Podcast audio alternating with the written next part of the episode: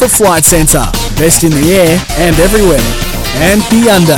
Enjoy Hyundai's generous cashback on SENSA.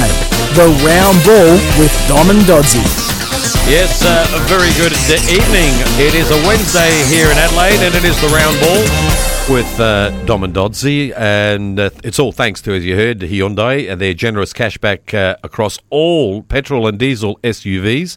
A little, a little goes a long way there, Trav, as you've been told many, many times, with Hyundai's generous cashback across petrol and diesel SUVs. And how are you there, Trevor? Don't give up your day job, mate. How are you, You're Trevor? no comedian. Well, if I give up my day job, I'll come and. No, I won't come and work with you. No, I like to be an honest person. How am I? I'm, I'm all right. Actually. yeah, all good. Yeah, thanks Uh, for asking. Yeah, How who won over the weekend? Oh, hang on, nobody. it's, No, Belarus. What's It- happening in Belarus? we're We've going to do tips for we've got- Belarus today. yeah, uh, excellent. Hey, yep, that's the only league. Actually, speaking of, I mean, things are a lot better. I know that every state and around the world is a little different, but well done, South Australia. We're doing very well here at the moment. So hopefully, sooner before later, uh, Trav, you might be able to kick some balls. I love. I'd love to be able to kick a ball or two. Um, Yeah. It's been a long time. Been a long time between drinks. Don't tempt me, but uh, yeah, let, let's keep our fingers crossed that this comes sooner rather than later. We've got a big show here, uh, Trav, tonight, as we normally do. Uh, in just a tick, we're going to catch up. Well, first captain. Now, you're what captain number were you? Four, three, Five, fi- I down the know. down the pecking order Yeah, there was somewhere. few. There was uh, Roscoe. Yeah, he was the uh, original and the best. Mickey Valkanis. Mickey. Uh, uh, Paul Agostino. Ac- Well, he was only capped for about five minutes, wasn't he? He was. Um, Love Paul. I That's how I got Paul. it because uh, Mickey got injured first. Oh, you do? Uh, Well, you backstab him. No, no, no. I was assistant coach. Oh. Assistant coach. I was assistant. what is that? You vice wish. captain.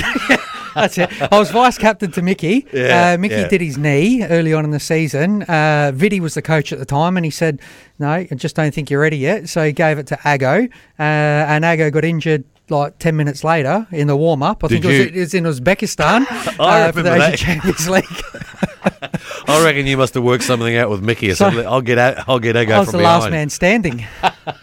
So there you Survival of the fittest. Now I didn't say that. You uh, you sort of put yourself down there. But Roscoe Ross Aloisi, of course, was their very first uh, captain of Adelaide United. We haven't spoken to our good mate Roscoe for a while. Of course, he lives in Brisbane nowadays. He's a banana bender. So we thought let's catch up with the great man and uh, see what is going on and what he's doing with himself.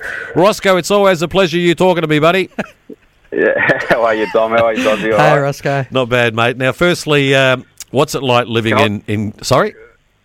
I was going to correct you. I, I actually wasn't the first captain of Adelaide United. The first captain of Adelaide United was Aurelio Vidmar.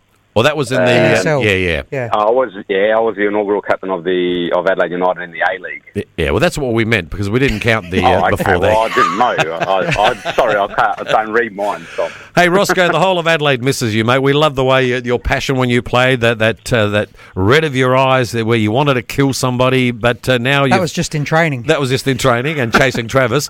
But now you're living in uh, living in Brisbane. Firstly, what's the lifestyle there? You enjoying yourself there? Oh, I love it up here in Brisbane. The weather's unbelievable. The summer is uh, is quite hot, but the winter's uh, sensational because it's about 25, 26 degrees. It cools down at night and and uh, generally uh, very sunny in the uh, during the day. So I, I love it up here. I mean, it's very relaxed as well, and um, and the kids love it up here as well. So does the wife. So that's important. Well, that's very important. Yeah, happy wife, happy life. That's what I reckon. That's what, so correct. what are you up to, Roscoe, these days? Um, so uh, when I left the Brisbane Roar, um, I started up. Well, it took me uh, probably about two, three months, probably a little bit longer than that. But I started up a female um, football program where um, I I was doing. I, I started up. The reason why I did it because my uh, a lot of my background coaching was with the women in uh, in South Australia. So I was the head of women's football uh, for Football Federation South Australia and and also Adelaide United. Um, uh, women's coach. Then went on to the Matildas. So I always had a passion for the for the women's game, and I think the the, the men's academies and programs, or whatever else, are saturated pretty much all around Australia, and and you know so it is over here as well in Brisbane. So. I thought I'd, I'd do some uh, something a little bit different as a bit of a pathway for female footballers and to do extra training. And I think uh, everyone understands when I say the isolated training isn't done in training sessions with clubs because you can't do that. But I remember as a kid, a lot of the stuff that we did, and I'm sure you did yourself, Travis, um, is that we did a lot of stuff either with coaches or with your father or your, your mates or, or whoever. And, and so I, I uh, slowly put a program together and, and became a pathway for female coaches as well. So I've got some coaches on the books that uh, that I pay, and um, and and slowly it's uh, it's gaining some traction. The only issue that we had is when they put a stop to everything and you couldn't coach. I was doing small groups. I didn't want to do um, large groups uh, because it, it takes away from the isolated training that I was doing. Yeah. Um, and probably after about three weeks of isolation here, uh, the club that I that I train out of, which is Olympic FC here in Brisbane, they've got the artificial fields. They uh, said or asked me if I wanted to do some uh, one-on-one training, and so that started up. And I probably do about six hours a day, six, seven different uh, kids or girls, and and pretty much loving it to be honest. So generally speaking, with the with the program, is it's individual type stuff. Uh, how many how many kids do you have in the program? Um, so the, you can sign up for eight weeks or, or 16, so it's uh, eight sessions or 16 sessions, and, and you can do three sessions a week if you really wanted to. But I've probably got, oh, at the moment, um, uh, probably 10 or 12 at the moment because I can't fit any more in. um, and, and, and that's the issue. I'm actually uh, coaching until 7 o'clock at, at night. I probably probably could go on to, to 8 o'clock, but then I've got early starts as well. Uh, some girls come in uh, early mornings, but when I've had the small groups, and we had between 20, 30 girls, and, and, and that's quite a bit. Um, and that's why I had the, the, the, female coaches as well because it gave, it gave them a job and also uh, a pathway into coaching. You mentioned that you coached Adelaide United Women's here. You're part of the Matildas. Have you noticed in the last couple of years that the women's uh, game is just growing and growing? Yeah, it was always growing when I first started. Um, um, with with Adelaide United Women's, uh, you know, I was quite kind of lucky in a way to fall into the women's game because Ayrton Andrioli, the technical director in South Australia, who was an ex-teammate of mine, asked me if I would be interested. Or no, he didn't ask me if I was interested. He asked me to help him out and, and coach the team. And you know, at the beginning, I was kind of unsure, but um, you know, once I started uh, coaching, you know, you saw these really good players coming through. Um, you know, the likes of Alex Chidiac, we had Isabel Hodgson, Dylan Holmes, and you know, there, there, there's a whole number of them um, that were there. And when I ended up coaching the NTC girls, uh, you know, we were lucky, we were very, very successful, but the girls put in the hard work. Mm. So I saw the growth already there. Um, the only issue that I see at the moment in the women's game is that we're falling behind the rest of Asia. Um, and I, I, went away as a technical advisor with the young Matildas uh, not long ago to the uh, World Cup qualifiers in Thailand, and we got smacked by Japan, South Korea, North Korea, and and if we had to have played China, we probably would have got beaten um, uh, by quite a bit against them as well. I, I think physically, uh, technically, and, and tactically, we're behind. Well, why um, is that, um, Roscoe? How, how, how can we change that? Because oh, Travis and I have spoken about that yeah. same topic a while ago. How can how do we change that? So this is just my personal opinion, and, and I guess it's the same in the boys as well. But more girls is, uh, I think we need to get the right coaches in positions that are going to coach the girls at a younger age. Um, I think we need to s- slowly understand that the curriculum, the national curriculum, is there for, for a reason, but there's also things that the players aren't doing outside of the game. You know, speed and agility, uh, they a lot of players don't do. Um, the extra training, the, the ball work. So technically, we're, we're miles behind, and physically, we can't even compete against uh, the Japanese and, and the Koreans, and, and, and that's because of the training uh, that they do. Uh, there's there's a lot of things in my opinion. Uh, one is the coaches, that we need the right coaches in, in, in the junior areas. Uh, the coaches need to be coached.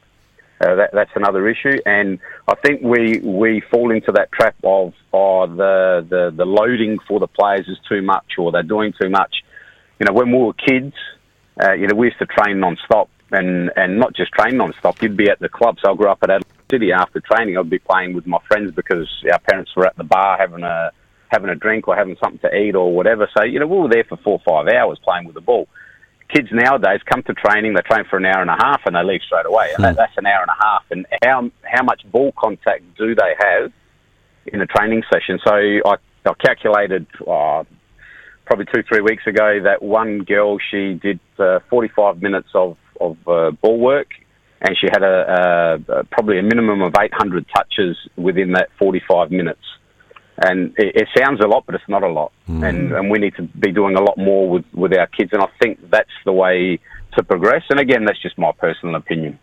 Now, Roscoe, you've been a player and a captain in an A League club. You've coached uh, at an A League level. Uh, we are in the hiatus at the moment. What have you made of the, the A League this season? And do you see it coming back? Yeah, um, look, I don't know if it's going to come back this season. It definitely will be there next season. Um, yeah, look, I, think the level dropped quite a bit. I, I was there with the Brisbane Roar for four years, and I think the first year that we were there, um, I think it was probably the the best year that I thought while I was coaching in, in the A League. Uh, the the level was uh, a top level. Uh, West Sydney Wanderers had been in the league for um, I don't know two three years, and they made a massive difference to the league.